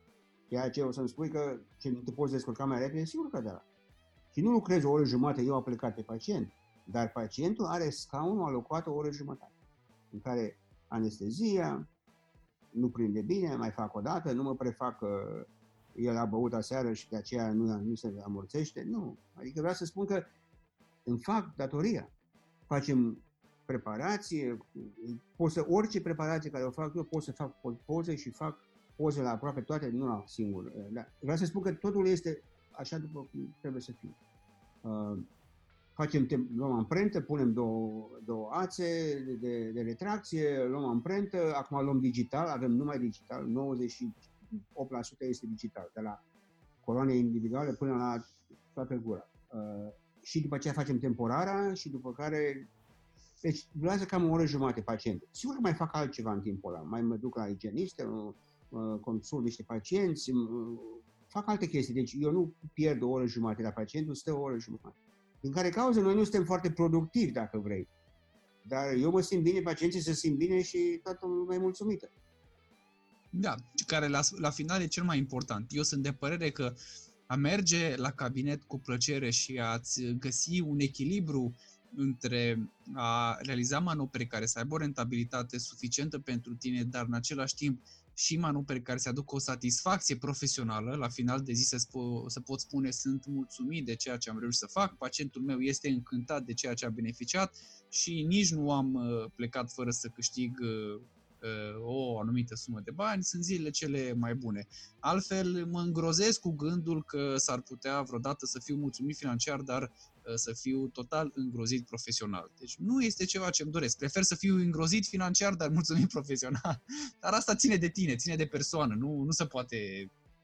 Îți mai spun un singur, alt lucru. Dacă, de exemplu, preparăm șase coroane de la canin la canin, să zicem că avem nevoie de coroane și preparăm șase coroane acel, acea programare durează 4 ore și nu, luăm amprenta, dacă toată nu o luăm și mai, adăm, mai adăugăm încă o oră jumate, două, pentru ca să finalizăm temporarele și să dăm laboratorului o amprentă a temporarelor, acum e digitală, este un scan, uh, ca să știe exact cum se facă definitivele. Asta așa numai ne pierdem o groază de timp cu asemenea chestii, însă este foarte bine și toată lumea e mulțumită.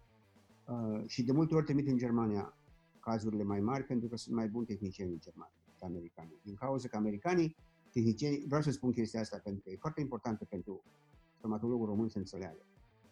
Tehnicienii, și eu știu cum sunt plătiți tehnicienii în România, sunt foarte bine plătiți și țineți-o așa, pentru că se dezvoltă tehnicianul. În Germania, suma de, pentru tehnician este pusă deoparte inclusiv de la asigurări. Și tu trebuie să, de la început, să desfaci suma cât plătește onorar, cât plătește tehnic. Așa e în Germania. În America, stomatologul vine și zice, eu iau toți banii, așa este regula în America. Stomatologul ia, să zicem, 800 pe coroană, după care pacientul este, nu știe nimic ce se întâmplă. Și stomatologul se uită în jur, zice, cine îmi face mie coroana cu prețul cel mai mic? Atunci sunt coroane cu de la 100 de dolari, la 50 de dolari, 45 trimise în China și așa mai departe. În Germania nu e voie așa ceva. Trebuie să știe de la început care este onorarul laboratorului. Din care cauză laboratorul este bine plătit, din care cauză laboratorul se perfecționează, face investiții în materiale și în aparatură, se duce la perfecționare, din care cauză tehnicianii germani sunt mult superiori celor americani, în medie. Sunt câteva vârfuri în America, dacă vreți să le spun, că le știu pe, le știu pe toți, pe numele mic și le mai trimit câteodată și ei s-au șmecherit și trimit la alții care fac mai prost și așa mai departe. Nu intrăm în detalii. Toată lumea se, se adaptează. Nu să spun okay. altceva. O chestie care am vrut să ți-o spun înainte. Băiatul meu a terminat acum 5 ani. Și pe vremea aceea era prieten cu o colegă de-a lui de facultate. Ea, el s-a angajat la mine, lucrează cu mine privat. La început a început foarte încet, pentru că nu erau pacienți, și acum lucrează din ce în ce mai tare și eu tot timpul fac cursuri cu el, adică facem cursuri cu mult și el participă evident, acum ține și el cu mine, mai, mai, mai ajută la cursuri, dar eu tot timpul îi explic și facem cazuri, discutăm cazurile, cum face aia, care e primul pas, care e al doilea, care e al treilea. Deci el face ucenicia, dacă vrei, sau a făcut ucenicia și este la un nivel, nu că e băiatul meu și e super dotat, nu că poate sunt partizan sau partinic, dar vreau să spun că este super, super. Colega, prietena lui, fosta lui prietenă, s-au despărțit acum, de vreo 2 ani sau da, 2, 2 ani. Uh, s-a dus să lucreze pentru corporate dentistry. Și e o experiență foarte interesantă, pentru că noi am vrut să o aducem cu noi, să lucreze cu noi, dacă urma să devină soție, oricum, asta era planul. Și aveam foarte multe discuții pe vremea aceea când eram împreună, acum nu mai avem discuțiile. Și ea îmi spunea mie, dar să nu crezi că noi nu facem ce trebuie. Că eu tot timpul aveam, uite, Daniel face aia și aia și aia și nu știu ce și, uh, și Zic, dar să nu crezi că noi nu facem ce trebuie. Să știi că uh, eu am libertatea să fac ce trebuie și cum trebuie și nu știu ce. Eu ziceam, draga mea, eu, eu nu te acuz pe tine de nimic, eu știu în principiu că aceste cabinete de, de corporație nu lasă latitudinea și de bă, nu, nu, nu, zic, auzi, eu știu sigur că voi face ședințe de cum să maximizați uh, fiecare tratament. E adevărat, dar eu nu sunt obligată să fac chestia aia. Și să știi că eu tratez pacienții și îmi iubesc pacienții. Și, deci, vreau să spun ceva. Asta se cheamă în, uh, în uh, psihologie um, cognitive dissonance, disonanță cognitivă, adică mintea noastră găsește explicații la ce se întâmplă, pentru că nu ne place explicația adevărată, găsim alte explicații și ne justificăm Corect. tot comportamentul. Um, Daniel îmi spunea mie, tată, să știi că ea nu face ce fac eu, să știi că și după aceea, ea, când i s-a făcut rușine la niște cazuri complicate, mi-a trimis și i-am spus foarte frumos, i-am explicat ce să facă. Și zice, da, da, eu nu pot să fac asta, pentru că pe noi nu ne lasă să nu știu ce zic. Vezi, dragă mea, uh, zic, da, da, zic, nu vrei să vii să lucrezi cu noi sau... Da, da, sigur că da, sigur că da. Și n-a venit. Și s-au despărțit, nu s-au certat, dar s-au despărțit. Pentru că și-au dat seama că nu se potrivesc. Și uh, gluma este următoarea. Ea avea o pisică la care ținea foarte mult și i-a lăsat lui pisica. Și zic, dragul meu, bine că nu ți-a lăsat un copil. Corect. Uh, și acum, ca să mergem un picuț, că uh, printre ultimele puncte care vreau să le atingem sunt acestea. De-a lungul a 30 de ani de, de, de practică în Statele Unite ale Americii, aș vrea să știu cam care e frecvența controlelor și cine vine în control pentru a verifica cum funcționează un cabinet. Care sunt instituții care vin să, să te verifice din diferite motive. Uh, cred că răspunsul cel mai simplu este nimeni nu te verifică. Uh, se face verificarea aparatelor röntgen odată la 2 ani, vine un inspector de formă și zice aveți uh, cartea aceea, cărțulia în care scrie câte aparate aveți și care sunt certificate, da? Se duce la ele, da, da, avem, uh, scrie uh, numărul cu tare, seria, numărul corespunde cu cartea care o ai și atât ai tot. Și plătești cam 100 de dolari pe an pentru ca să că le-a recertificat sau, sau 50 de dolari pe an, nu mai știu câte, la nu știu câte aparate care avem noi. Avem în fiecare cameră un aparat. Și avem și Convin, uh, CBCT, nu? Uh, care intră și ăla, fără să coste în plus. În afară de asta, nu te verifică nimeni. Uh, dar există norme ca și în România, că trebuie să faci niște cursuri de perfecționare, sunt foarte, uh, uh, cum se cheamă, foarte laxe chestiile astea, adică poți să faci cursuri online, să poți să duci cineva la curs, să poți să faci cursuri scumpe sau ieftine, sau eu am o organizație care dă credite uh, și oamenii vin la mine pentru credite. Eu sper că vin pentru că le place de ce spun, la ce cum vorbesc eu, dar ei vin pentru credite de obicei. Și vreau să fac mai multe online pentru că e mai ușor și asta e tendința, mai ales în uh, atmosfera de acum, în orice caz. Uh, ce să-ți spun? Nu te controlează nimeni. Dacă se plâng pacienții și sau de la o judecată sau nu știu ce, atunci uh, se revizuiește cazul și ajunge la concluzia că ăsta nu e pregătit în domeniul XYZ și atunci te pune să faci cursuri de reciclare în domeniul ăla, suplimentare, înainte de a-ți recertifica licența, de exemplu. Dar, în principiu, nu te controlează nimeni, poți să faci ce vrei. Iar în ceea ce privește relația cu IRS-ul, deci cu ANAF-ul din Statele Unite? Da. Uh, în, uh, eu n-am fost niciodată controlat și să, să nu zic într-un ceas rău, dar nici nu mă interesează dacă, pentru că n-am, n-are ce să găsească, adică eu lucrez atâta cât știu eu, nu fac niciun fel de ilegalitate. Um, de obicei, uh, IRS-ul aici, deci finanța în Germania sau ANAF, se cheamă în România, ANAF? Da? ANAF, da. Uh, deci aici uh, organizația națională sau, sau statală care percepe taxele se uită, are niște directive și zice acest uh, business a produs uh, suma X, ne așteptăm ca salariul doctorului să fie atâta, salariul asistentului să fie atâta, deci ei știu cam ce trebuie să faci și atâta, trebuie să, atâta impozit trebuie să încasăm noi pe an de la un business care face profitul ăsta.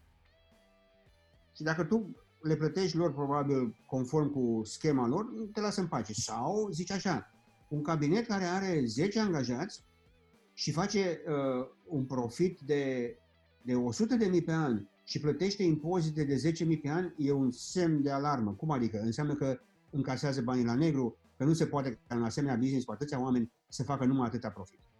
Adică și atunci te controlează să vadă dacă nu cumva ai ilegalități. Deci, pe scurt, eu n-am avut de-a face cu no. asta, să rămână așa. Ok.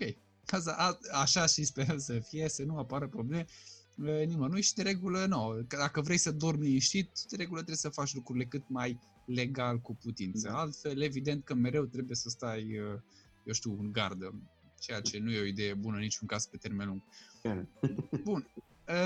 Ca o ultimă întrebare cu care aș vrea să concluzionăm această discuție foarte interesantă care mi s-a părut că a deschis uh, multe orizonturi și a, mai ales a, să zic așa, a elucidat multe dintre, eu știu, preocupările pe care poate mulți le aveau cu privire la desfășurarea activității în Statele Unite și nu mă refer aici doar la cei care se gândesc să emigreze, ci mă refer acum și la cei care poate își foloseau, cum ai, cum ai zis tu, exact uh, pentru că e un fenomen foarte larg răspândit, uh, uh, motivarea uh, neajunsurilor prin faptul că, păi, da, noi suntem în România. Noi de nu putem pentru că suntem în România. Dacă aș fi în Statele Unite, ar fi extraordinar.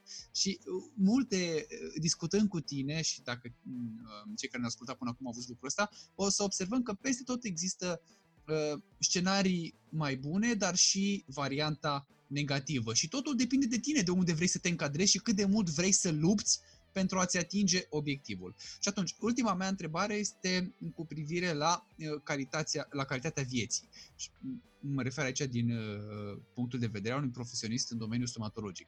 Și aș vrea să știu, uh, pe ansamblu, am putea spune că a lucra stomatologie în Statele Unite, în modul în care tu ai făcut-o, a reprezentat un job stresant, care, eu știu, în weekend să te apese, să nu poți să mergi la iarbă verde, să nu poți să mergi într-o vizită pentru că trebuia să te gândești ce urmează luni, să nu poți să te dezlipești, să nu poți să te deconectezi mental de la profesie. Pentru mine nu. Pentru mine n-a fost. Noi avem weekenduri, mergem în diverse părți, avem concedii toate, în fiecare an ne-am făcut concedii în Europa, să zic, ne-am cu, cu soția și cu copiii când erau mici, acum fără noi uh, câte două, trei săptămâni și mai mult câteodată. Uh, de când e Daniel cu mine plec mai mult și mai des. Mă duc la conferințe, câte, dispar câte o săptămână, mă duc la diverse congrese, congresul câteodată sunt câteva unele altele. Vreau să spun că petrec foarte mult în educație continuă, mă perfecționez, uh, mă duc la expoziții, vorbesc cu oamenii, țin conferințe care mi-au timp. Deci pentru mine nu e stresant și am, dacă, nu știu dacă e bine să spun în public, dar câți ani am, nu că mi-e jenă, am 65 de ani în câteva zile și vreau să mai lucrez. Mulți înainte! Mulțumesc! Uh, adică mie mi se pare că e o profesie fantastică și dacă faci ce vrei. Uh, uh, e, poți să-ți alegi programul, poți să faci mai mult, mai puțin, poți să fii foarte bun, poți să faci bani nefiind foarte bun, pentru că și McDonald's face bani și vinde lucruri ieftine și de proastă calitate, dar și unul din cele mai mari restaurante din lume și cei mai mari șefi din lume fac bani și ei. Deci poți să-ți alegi, în stomatologie poți să-ți alegi calea. Eu îți dau independență și asta este poate cel mai important lucru. Dacă știi, dacă tot timpul te plângi, dacă tot timpul uh, uh, ești nemulțumit că uite ce mi-a zis ăla, uite de nu știu ce, da, trebuie să-i mulțumești pe oameni, e greu să-i mulțumești pe toți. E practic imposibil. Dar eu nu vin acasă să mă plâng niciodată, nevastă mea nici nu știe ce se întâmplă. Și acum că Daniel lucrează cu mine, mai vine și spune, mamă, să vezi, nu știu ce, ce. Și zic, ce nu mi-ai spus? Zice, nu, zic, eu nu discut ce se întâmplă acolo. Daniel mai spune lucruri bune, că nu se întâmplă lucrurile, dar de ce nu mi-ai spus că nu știu ce și nu știu cum? Mie mi-ai spus câteodată, vezi că pacientul ăla ți-a trimis complimente, că nu știu ce. De ce mi-a trimis complimente? Deci, păi mi-a spus că ce nevastă bună trebuie să ai dacă tu ești așa un om la locul tău, zic. Și ca să mă laud pe mine lui nevastă mea. Și e glumesc acum, dar vreau să spun că așa află ea ce se întâmplă acolo. Nu, mă, nu vin și nu mă plâng. Mie, pentru mine, e un stres, că ar fi, aș fi tempit să nu, să nu cum să zic, să nu fiu stresat. Nu poți să fii nestresat, înseamnă că ești mort. Dar e un stres pozitiv și pe mine mă stimulează. Eu, înainte de a vorbi cu tine, am scris uh, jumătate de, de, de, adică două pagini la un capitol care scriu acum despre ocluzie. Public o carte despre ocluzie practică. De, asta e pasiunea mea. Uh, și totul matematic, totul cu formule foarte simple și, de fapt, totul foarte, foarte aplicat.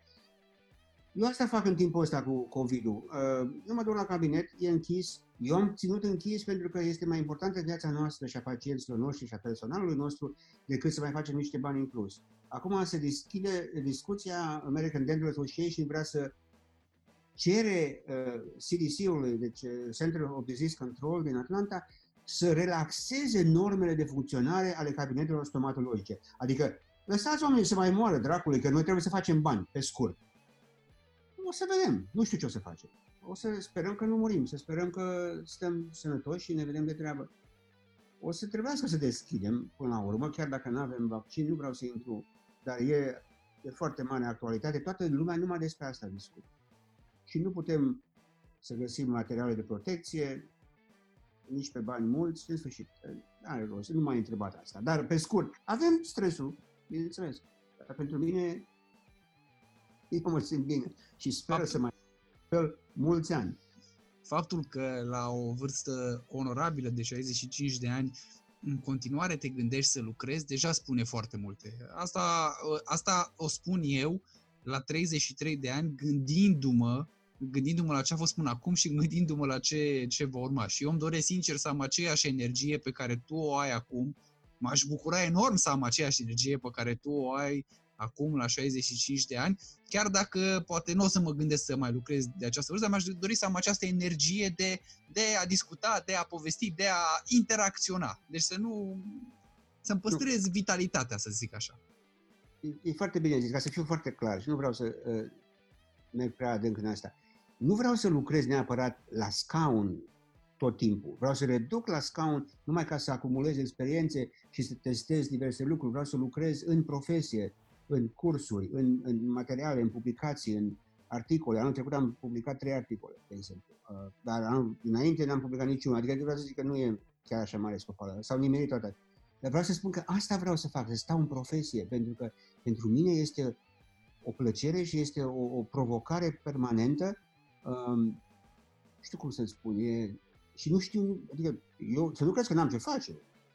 Ah, joc tenis, mă duc uh, la ocean, stăm la 100 de metri de ocean și mă plimb pe malul oceanului și în not. Pentru că că n-am ce face și avem prieteni, prea mulți prieteni, nu putem face față. Deci eu nu mă realizez neapărat prin profesie, însă îmi place atât de mult că pentru mine nu e muncă. Perfect, înțeleg. Mi se face, dar nu e bun, e ok. Bun, bun. Mihai, eu îți mulțumesc foarte mult pentru timpul acordat. Eu zic că a fost uh, un dialog cât se poate de interesant uh, și uh, cu siguranță, cum am zis și mai devreme, ai reușit să răspunzi multor întrebări și să faci completări deosebit de importante în anumite, în anumite puncte. Uh, știu că nu, e, e, dificil, e dificil câteodată să ții timp pentru a, a discuta, tocmai de aceea eu îți mulțumesc, știu că timpul este valoros pentru noi toți și uh, desigur uh, sper să mai avem ocazia să, să povestim. Când vin România, cu mare drag m-ar face plăcere să ne întâlnim și în realitate, nu doar în felul ăsta virtual, sau când dacă ajung eu în zona Floridei, la fel să avem o întâlnire, ar fi o mare, mare plăcere. Să vii liniștit, stai și la noi acasă.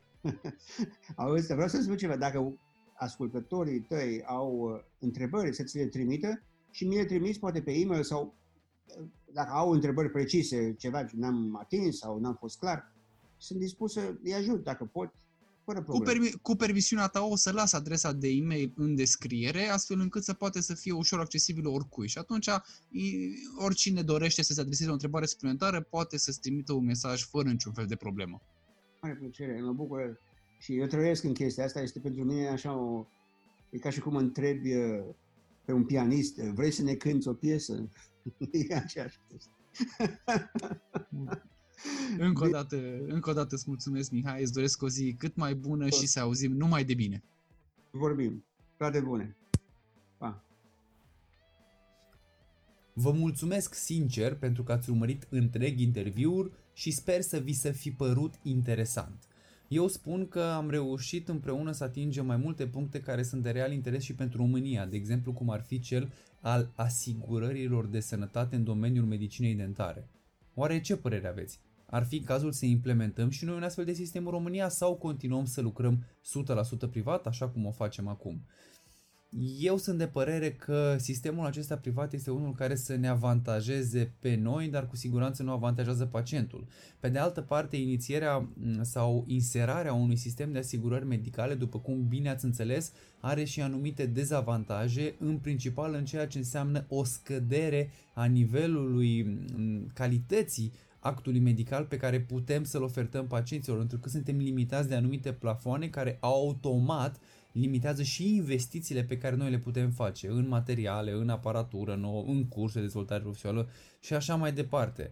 Cred că e o problemă destul de complexă care necesită o atenție deosebită și nu e neapărat recomandabil să luăm un sistem dintr-o parte să încercăm să-l implementăm la noi în țară identic, ci poate ar trebui să încercăm să-l adaptăm astfel încât să satisfacă atât nevoile pacienților, dar și nevoile corpului profesional care uh, încearcă să ajute pacientul într-un mod care să fie atât eficient cât și calitativ, dar nu în ultimul uh, rând rentabil pentru toată lumea implicată. Evident că nu puteam să încheiem episodul fără recomandarea de cafea, care astăzi vine din partea celor de la Ethnic Plantation Coffee. Iată, cei care mă urmăriți pe YouTube puteți nu doar să auziți cafeaua, ci de această dată puteți să o și vedeți. E pentru prima dată când am comandat cafea din partea celor de la Ethnic Plantation și am fost foarte plăcut surprins de modul în care s-au ocupat de comandă. Au fost îndeajuns de amabili încât să mă sune spre a se asigura că a ajuns cu bine coletul, că totul este în regulă. Au fost foarte drăguți și au pus în interiorul pachetului livrat și un mic cadou, un pliculeț de cafea arabica gata măcinată. Deci da, un mod normal, un mod corect de a te ocupa de clienții pe care vrei să ți-i păstrezi. Bravo lor! Este o premieră pentru mine pentru că este prima dată când beau o cafea din India, pentru că cea pe care am comandat-o este din India și este o cafea robusta. Așadar este o cafea pe care aș recomanda-o celor inițiați în cafele de specialitate dintre voi și celor care au nevoie de un puternic wake-up call de dimineață ca să se pune pe, pe picioare.